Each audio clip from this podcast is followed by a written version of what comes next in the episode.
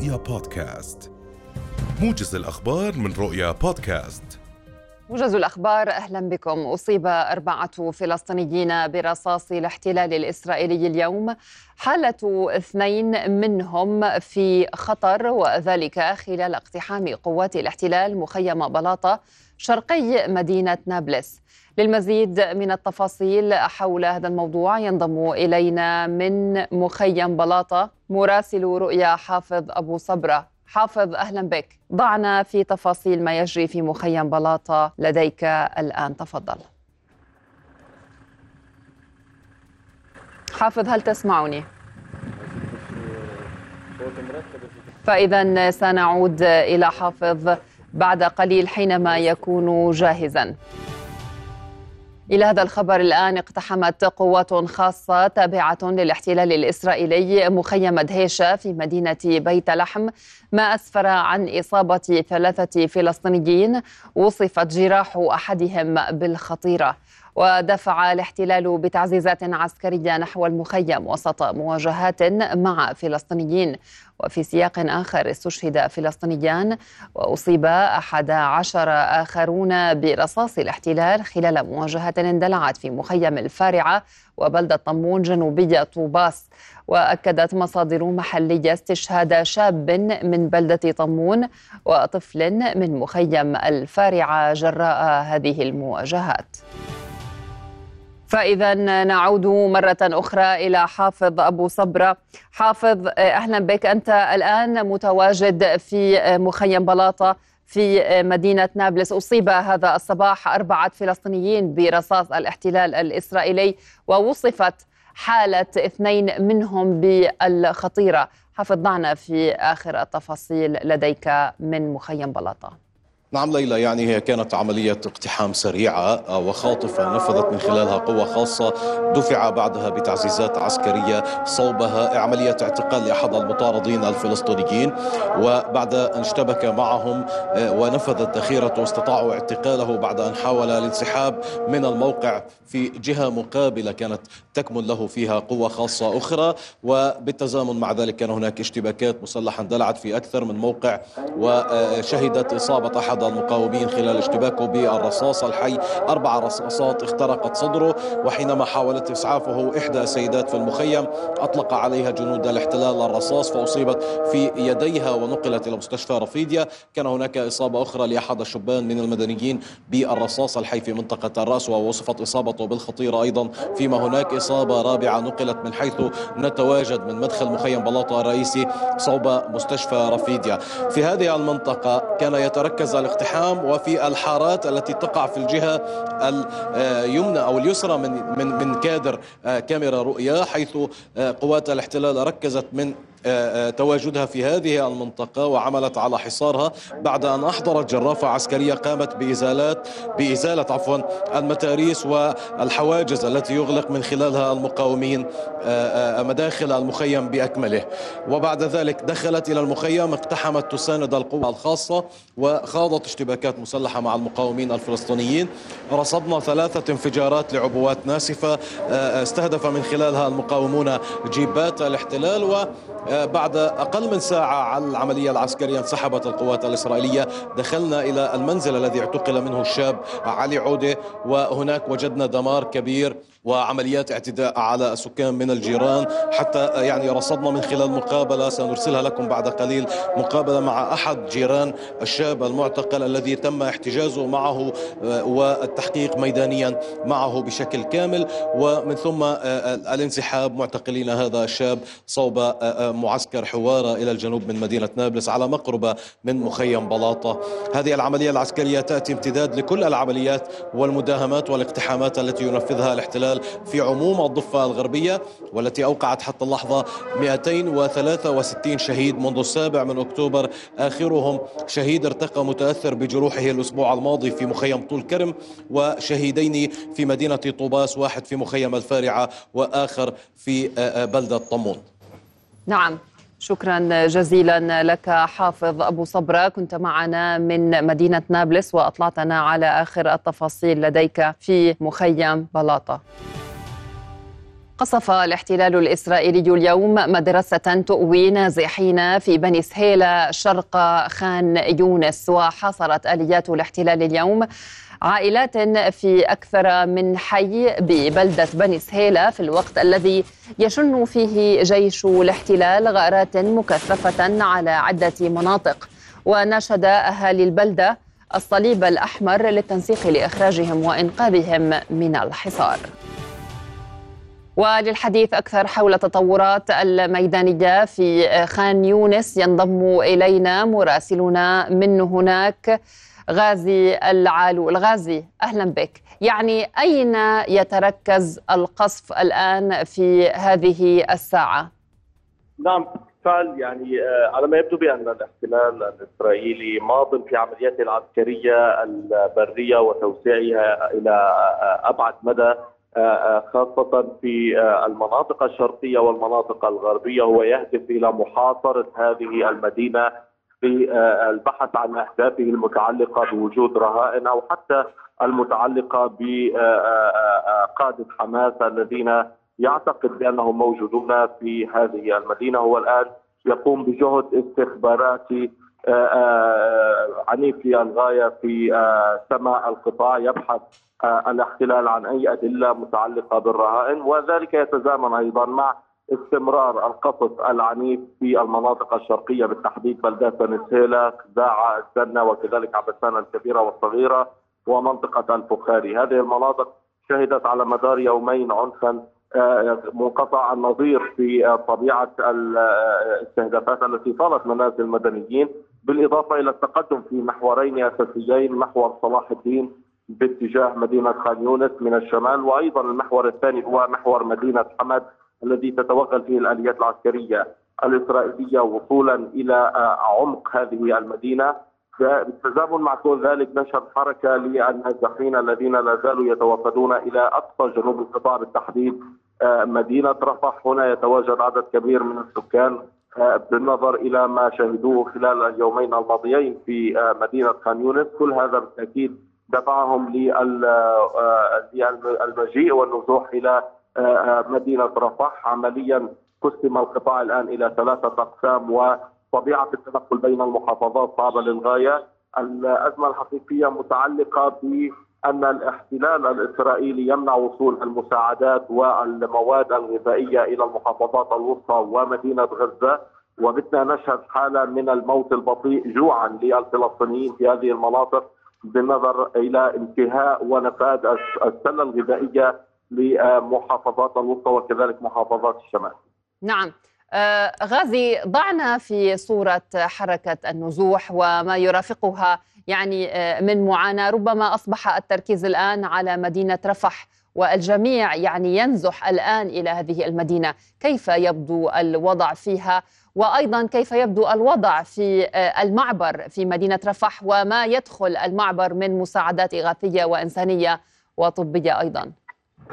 يعني ما يدخل من معبر رفح من الممر الإنساني آه، آه، نحو 100 شاحنة في اليوم. لكن هذه الشاحنات التي تدخل تستلمها المنظمات الدولية والأممية التي تعمل على توزيعها على مراكز الإيواء. هناك آلاف من المواطنين نزحوا ولم يجدوا آه، استقبالا داخل هذه المراكز بالنظر إلى امتلائها. هم جلسوا في الشوارع ومع بدء المنخفض الجو الحالي هم باتوا آه، يعانون آه، أكثر من حرب متعلقة بتوفير المأكل والمشرب متعلقة بتوفير المأوى وأيضا في ظل القصف المستمر حتى هنا في رفح. بالتالي هذا آه، الحال ينطبق على آلاف من المواطنين الذين استمرت عملية نزوحهم نحو ست مرات تقريبا من شمال القطاع إلى أقصى الجنوب الآن. ولا يعرف مصيرهم ولا يعرف ما هي الوجهة المقبلة بالنسبة لهم. عمليا هم آه، يخشون من هذه العوامل أن تكون سببا اضافيا لموتهم أو حتى لانتشار الأمراض بينهم. آه، هناك تكدس وهناك اكتظاظ سكاني كبير في هذه المنطقة. بالتأكيد الحركة المتعلقة بالمعابر تقتصر فقط على المساعدات القليلة التي تصل غالبيتها من المياه وكذلك البسكويت والمواد آه، الغذائية سهلة التحضير. ولكن هي 100 شاحنة لا تلبي احتياج محافظة واحدة في قطاع غزة. هناك مطالب برفع هذه المساعدات وحجمها لتصبح ألف شاحنة تقريبا في اليوم. ولكن هذا الأمر يقابل برفض من قبل الاحتلال الاسرائيلي الذي يؤكد بأنه يمارس ضغوطا آه، إنسانية ويمارس ضغوطا عسكرية وسياسية على المقاومة الفلسطينية للتنازل والرضوخ لشروطه والمتعلقة بتسليم الرهائن. وتغيير الواقع السياسي هنا في قطاع غزة. نعم. آه، ضعنا في صورة المستشفيات في آه، مدن جنوب قطاع غزة. غازي كيف تبدو المستشفيات؟ كيف تبدو أيضا قدرتها الاستيعابية؟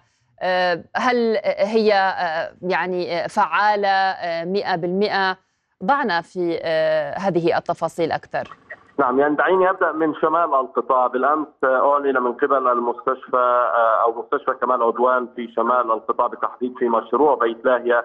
هذا المستشفى أعلن عن خروجه عن الخدمة تماما لتكون كل المستشفيات في شمال القطاع وفي مدينة غزة خارج الخدمة ولا تستجيب لنداءات المواطنين من المصابين أو حتى من الجرحى وذلك لأن الاحتلال الإسرائيلي قصف أقساما في هذا المستشفى ودمر البنية التحتية من شوارع في محيطه وحاصره تماما أي أننا عمليا نتحدث عن وقوع شهداء في شمال القطاع وفي مدينة غزة دون أن يكون هناك استجابة لهؤلاء ودون أن يكون هناك كوادر طبية قادرة على الوصول إلى المناطق المستهدفة، هذا الحال بالتأكيد يعتبر جريمة حقيقية وكارثة إنسانية وبيئية متعلقة بتحلل الجثث التي باتت ملقاة في الشوارع دون أن تشهد يعني وجودا لطواقم الإسعاف التي أرغمت على البقاء داخل المشافي ولا تستطيع الحركة.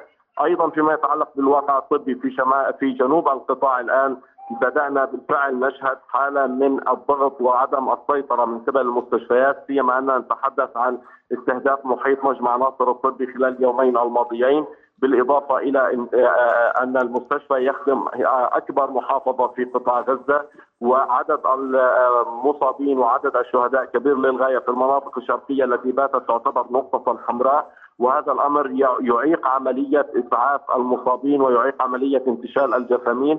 لا يمكن لهذه السيارات الإسعاف وكذلك الدفاع المدني أن تصل إلى هذه المناطق. بالتالي نحن أمام مشهد مشابه وسيناريو مشابه لما حدث في شمال القطاع ومدينة غزة.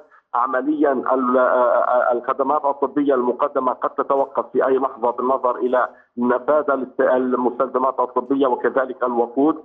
اضطررنا نحن آه، الذين كنا في مجمع ناصر الطبي آه، جراء الغارات العنيفة إلى الانتقال إلى آه، منطقة أخرى متعلقة بجنوب القطاع أقصى جنوب القطاع في رفح بالتحديد أمام المستشفى الكويتي الذي لم يستطع استقبال عدد من النازحين أو حتى المرضى بالنظر إلى صغر هذا المستشفى الذي يعتبر مستوصفا أو عيادة صغيرة. بالفعل هو يعني يستقبل بعض الحالات ولكن لا يلبي حجم الاحتياج الحقيقي. عمليا كان جنوب القطاع دائما يشتكي من نقص آه، المراكز آه، الصحية من المستشفيات الكبيرة التي تخدم الآن آه، عمليا مليون ونصف المليون مواطن في جنوب القطاع من النازحين. بالتالي الواقع الصحي انهار تماما في جنوب القطاع. التركيز الأكبر الآن على المرافق الصحية الصغيرة وأيضا المستشفيات الميدانية التي لا زالت تعمل في خان يونس المستشفى الميداني الأردني وكذلك في رفح آه، المستشفى الميداني الإماراتي هم آه، لا يقومون بالذهاب إلى مناطق الاستهداف هم فقط يستقبلون بعض الحالات ممن يتم تقييمها داخل المجامع الطبية في جنوب القطاع ومن ثم تنتقل لتلقي العلاج أو لإجراء عمليات جراحية معقدة. هذا الواقع بالفعل نؤكد من خلاله بان المنظومة الصحية في كل قطاع غزة قد انهارت تماما وهي تحاول عبثا للأسف آه، محاولة السيطرة على هذا الواقع. نعم غازي العلول شكرا جزيلا لك كنت معنا من قطاع غزة وأطلعتنا على آخر التطورات الجارية هناك. أعلن جيش الاحتلال الإسرائيلي مقتل ضابط بكتيبة المدرعات في المعارك الدائرة بقطاع غزة فيما قتل ضابط آخر في حادث انقلاب مركبة عسكرية جنوب كيان الاحتلال. وأعلن جيش الاحتلال أمس مقتل خمسة ضباط وجنديين في معارك يوم أمس. كما أصيب ضابط وثلاثة جنود آخرين بجروح وصفت بأنها بالغة الخطورة ووصل عدد قتلى جيش الاحتلال منذ بداية العملية البرية في غزة إلى 84 ضابطا وجنديا بينما يرتفع الإجمالي منذ بدء عملية طوفان الأقصى إلى 410 يواصل الاحتلال الإسرائيلي عملياته البرية في قطاع غزة ما أجبر عشرات آلاف الغزيين إلى التوجه نحو مدينة رفح. وكان مكتب الأمم المتحدة لتنسيق الشؤون الإنسانية قد أعلن في وقت سابق أن عشرات آلاف الفلسطينيين نزحوا إلى رفح خلال اليومين الماضيين بعد إعلان جيش الاحتلال توسيع عدوانه على القطاع.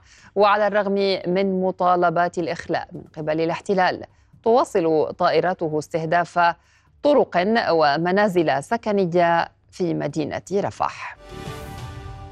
مع اشتداد حدة ووحشية استهداف جيش الاحتلال الإسرائيلي للمدنيين في قطاع غزة وارتفاع وتيرة الاقتحامات في مناطق عدة في الضفة الغربية.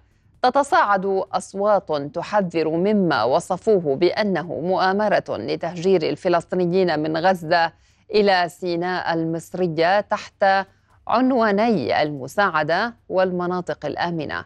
وسط دعوات لوقف إطلاق النار وإنهاء حرب الإبادة التي تتربص بالغزيين وعلى ضوء هذه التعقيدات يبقى السؤال حول شكل الحل الممكن لوقف العدوان على غزة والبديل المتاح عن الموت أو التهجير. للحديث حول هذا المحور نرحب بالمحلل السياسي المختص بالشأن الإسرائيلي السيد عادل شديد. أهلا بك سيد عادل. يعني آه، هل آه، نستطيع آه، أن نقول الآن ومما لا شك فيه أن الاحتلال يمضي بخططه في تهجير سكان قطاع غزة عبر هذا الهجوم الوحشي على كل آه، يعني مظهر من مظاهر الحياة تدمير بنى تحتية أنابيب مياه قطع للكهرباء بالإضافة إلى تدمير جميع المستشفيات تجريف الطرق. ويعني جعل قطاع غزة غير قابل للحياة الآدمية؟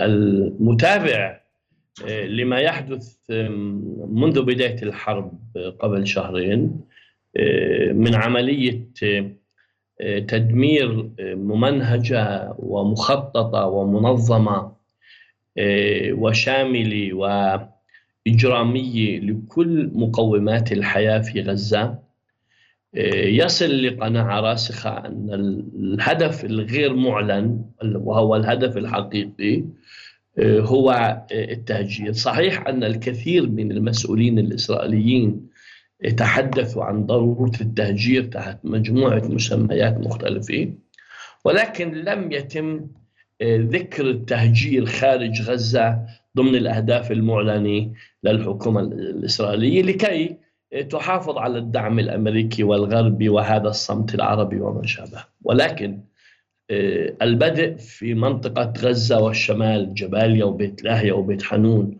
وتدمير البيوت على رؤوس ساكنيها والمستشفيات والعيادة الطبية والمراكز الصحية والمستودعات ودور العبادة من مساجد وكنائس ومؤسسات التعليم الجامعي والمدرسي ورياض الأطفال ومستودعات الدقيق وخزانات المياه والكهرباء والبنية التحتية والطرق وإجبار مئات الألوف منهم آه، بالتوجه جنوبا جنوب منطقة وادي غزة التي تفصل الشمال عن الجنوب. ثم تنتقل الحرب باتجاه خان يونس آه، ونفس الإجراء دفع الناس باتجاه الذهاب باتجاه الجنوب باتجاه رفح مع إبقاء الحرب والعدوان بالشمال لتبرير عدم السماح بإعادة أولئك الذين أخليوا من من الشمال وعدم السماح لهم بالعودة.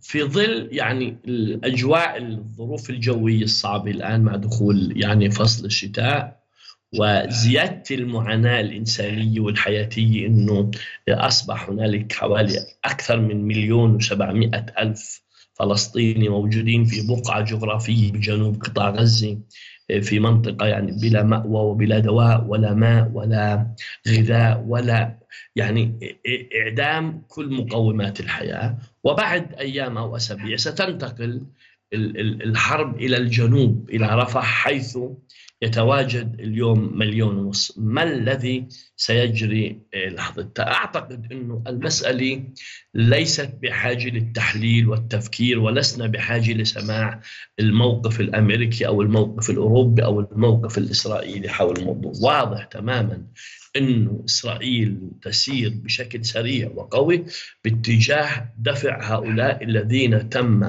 آه، دفعهم باتجاه الجنوب إلى الهروب باتجاه مصر.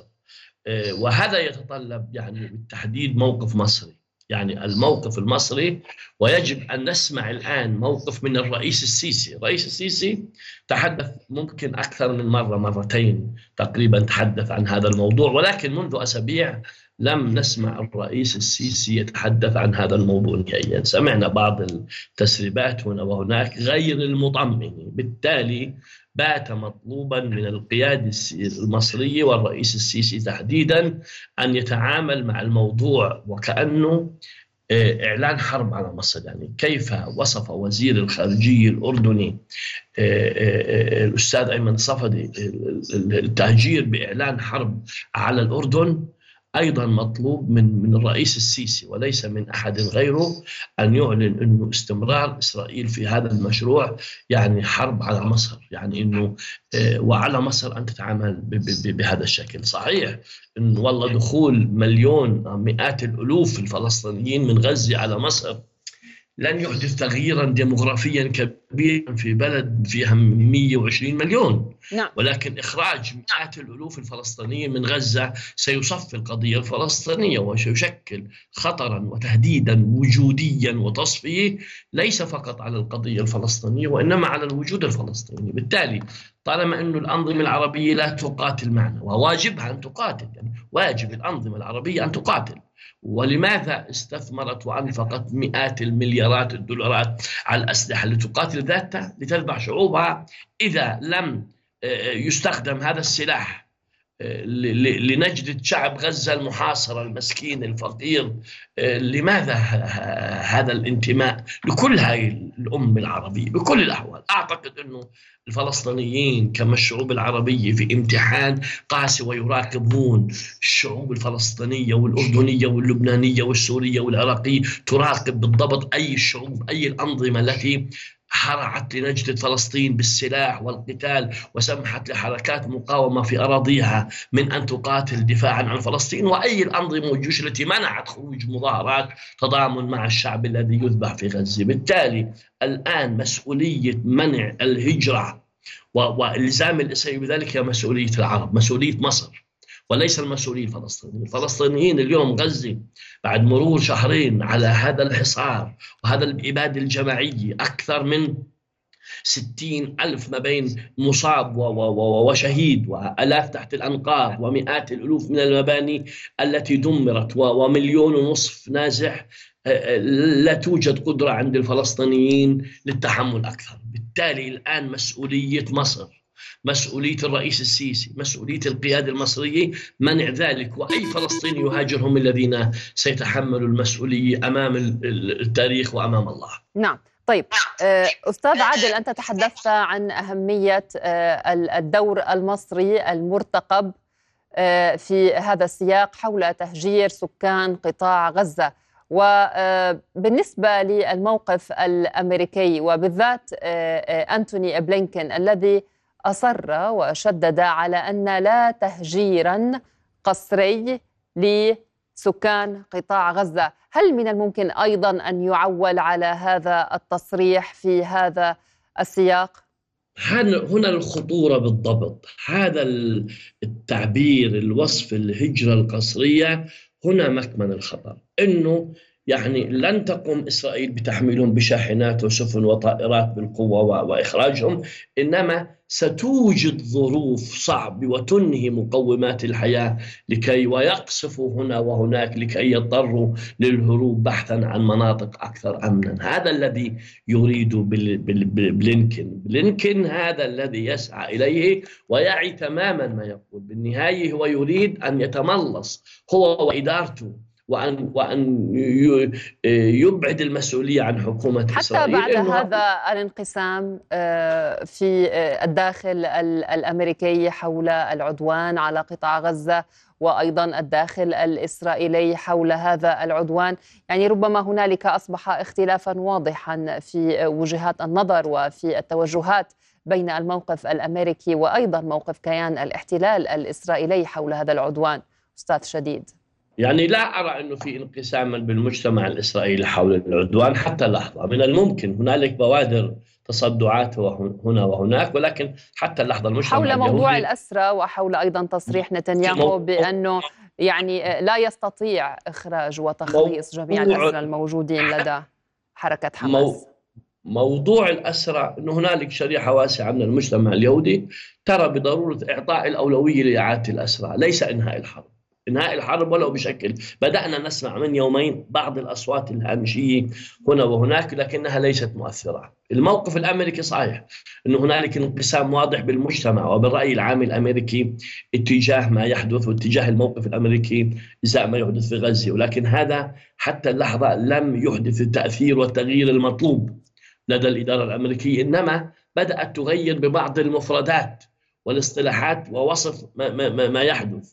يعني يعني موضوع التهجير القسري هو نفس بلينكن الذي تحدث مع مع أنظمة عربية ومع قاده عرب بزياراته للمنطقه منذ شهرين حول موضوع التهجير واستيعابهم للفلسطينيين، بالتالي الآن الانتقال من التهجير القسري إلى التهجير الطوعي وإنه هؤلاء هربوا بحثا عن منطقة نعم. آمنة هذا هو التهجير نعم. بالتالي بالتالي تحت أي مسمى تحت أي مسمى يجب على الرئيس السيسي كونه هو الذي يقرر في الدول العربية هناك شخص يقرر الملك أو الرئيس لا يوجد مؤسسات ولك وثقتنا كبيرة بالجيش المصري وبالخارجية وبكل هذه المؤسسات أن يكون لها موقف أن ترفض هذا التهجير تحت أي ظرف وحتى أي عنوان وتحت أي اسم وتحت أي ذريعة إنسانية إنه إنه القانون الدولي يقول كذا أو إنه بحثا عن منطقة لسبب بسيط. ولكن يعني سيد عادل هما خياران أحلاهما مروا يعني إما آه، البقاء في قطاع غزة ونيل الشهادة وإما التهجير والذهاب إلى الجانب المصري. يعني ليس هنالك أي خيار ثالث. هذا ما نستطيع أن نحلله من ما نراه. ولكن هذا بالوقت الحالي ولكن بالنهاية الحرب ستنتهي ستضع أوزارها إذا مش الأسبوع الجاي اللي بعديه يعني شهر ستنتهي الحرب وسيعاد بناء ما, ما دمر سيعاد ولكن إن خرج هؤلاء الفلسطينيين لن يعودوا كما حدث مع أجدادهم عام 48 نعم. على الأقل نعم. أجدادهم عام 48 هاجروا إلى غزة وغزة جزء من فلسطين ولكن الذين هاجروا إلى الأردن لم يستطيعوا العودة حتى نعم. اليوم الذين هاجروا إلى لبنان شكرا. كذلك الأمر الذين هاجروا إلى سوريا كذلك الأمر لم يتمكنوا من العودة إلى يومنا هذا. بالتالي مطلوب الآن فقط من الحكومة المصرية نعم. والرئيس السيسي منع هذا الموضوع حتى وإن أدى إلى حرب مع إسرائيل. نعم نشكرك جزيل الشكر السيد عادل شديد المختص في الشأن الإسرائيلي. شكرا لك. بهذا نكون قد وصلنا لنهاية هذا الموجز. إلى اللقاء.